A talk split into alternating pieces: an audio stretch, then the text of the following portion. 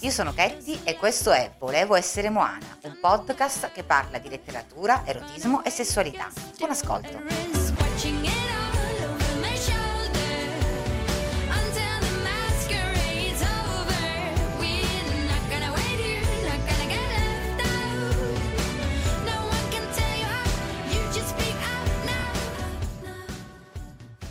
Hai mai provato una passione forte per qualcuno o qualcuna? Mi riferisco a quel tipo di passione viscerale che sale dallo stomaco e arriva alle mani, che pretendono di acchiappare tutto. Quel tipo di passione che non ti fa dormire la notte ed il giorno ti costringe a pensare a lui o a lei in modo così forte che tutto il resto è solo contorno. Quella passione che diventa ossessione. Ecco, quello che andrete ad ascoltare parla di questo. Il testo è tratto da un breve romanzo di Enner No, Passione semplice ho raccolto piccoli frammenti. Se ti sono piaciuti, ti invito a leggere tutto il romanzo. Sin dal mese di settembre dello scorso anno non ho fatto nient'altro che aspettare un uomo. Le sole azioni in cui impegnavo la volontà, il desiderio e quel qualcosa che deve essere l'intelligenza umana avevano tutte un legame con quell'uomo. Leggendo le frasi su cui mi soffermavo erano quelle connesse alle relazioni tra un uomo e una donna. Così, leggere in Vita e Destino di Grossman che quando uno ama chiude gli occhi mentre bacia, mi conduceva a immaginare che ami amasse, dato che mi baciava in quel modo. Cercavo di uscire il meno possibile per paura che chiamasse in mia assenza. Appena udivo la voce di A, la mia attesa indefinita, dolorosa, gelosa, si vanificava così alla svelta che avevo l'impressione di essere stata pazza. Se mi annunciava il suo arrivo entro un'ora, entravo in un'altra attesa, senza pensiero, senza neppur desiderio, colma di un'energia febbrile per compiti a cui non riusciva a dare un ordine. Fare una doccia, tirar fuori dei bicchieri, darmi lo smalto alle unghie, passare lo strofinaccio per terra. Una volta pronta, truccata, pettinata, rassettata la casa, ero incapace di leggere o di correggere compiti in un certo senso, non volevo distrarre la mia mente in cose che non fossero l'attesa di A, per non sciuparla. Badavo a non lasciare alcuna traccia di me sui suoi vestiti e non gli facevo segni sulla pelle. Insieme al desiderio di evitargli qualsiasi scena con la moglie, c'era quello di non incorrere nel suo risentimento, che l'avrebbero condotto a lasciarmi. La qualcosa non durava che poche ore. Quando andavo in cucina a cercare dei cubetti di ghiaccio, Levavo gli occhi verso la pendola appesa sopra la porta. Più di due ore, un'ora, o entro un'ora sarò qui e lui sarà ripartito.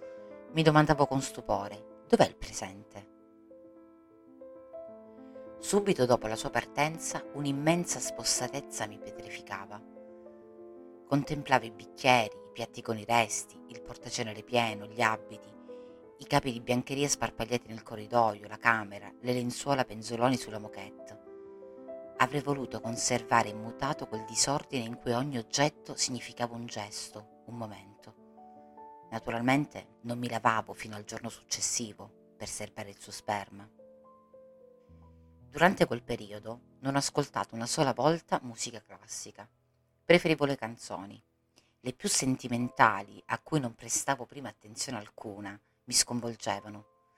Esse raccontavano l'assoluto della passione le canzoni accompagnavano e legittimavano quel che io stavo vivendo.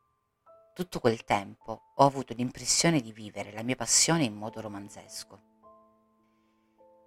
A primavera la mia attesa è divenuta continua.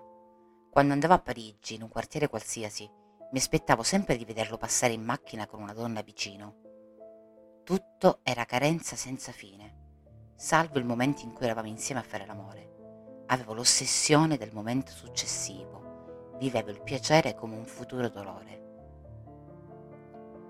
Provavo incessantemente il desiderio di rompere, per non soffrire più, ma subito mi assaliva la visione di ciò che il fatto avrebbe implicato, una sequenza di giorni senza nulla da attendere. Non volevo partire per le vacanze quell'estate, ma rinunciare a partire significava confessargli la mia passione più chiaramente che col dirgli sono pazza di te. Nei musei non vedevo che le rappresentazioni dell'amore. Ero attirata dalle statue di uomini nudi. In esse ritrovavo la forma delle spalle di A, del suo ventre, del suo sesso, e soprattutto il lieve solco che segue la curva interna dell'anca fino all'incavo dell'inguine. È partito dalla Francia per ritornare nel suo paese sei mesi fa. Senza dubbio, non lo rivedrò mai più. In principio, quando mi svegliavo alle due del mattino, mi era indifferente vivere o morire. Il corpo intero mi doleva. Avrei voluto strapparmi il dolore, ma esso era ovunque. Desideravo che un ladro entrasse nella mia camera e mi uccidesse.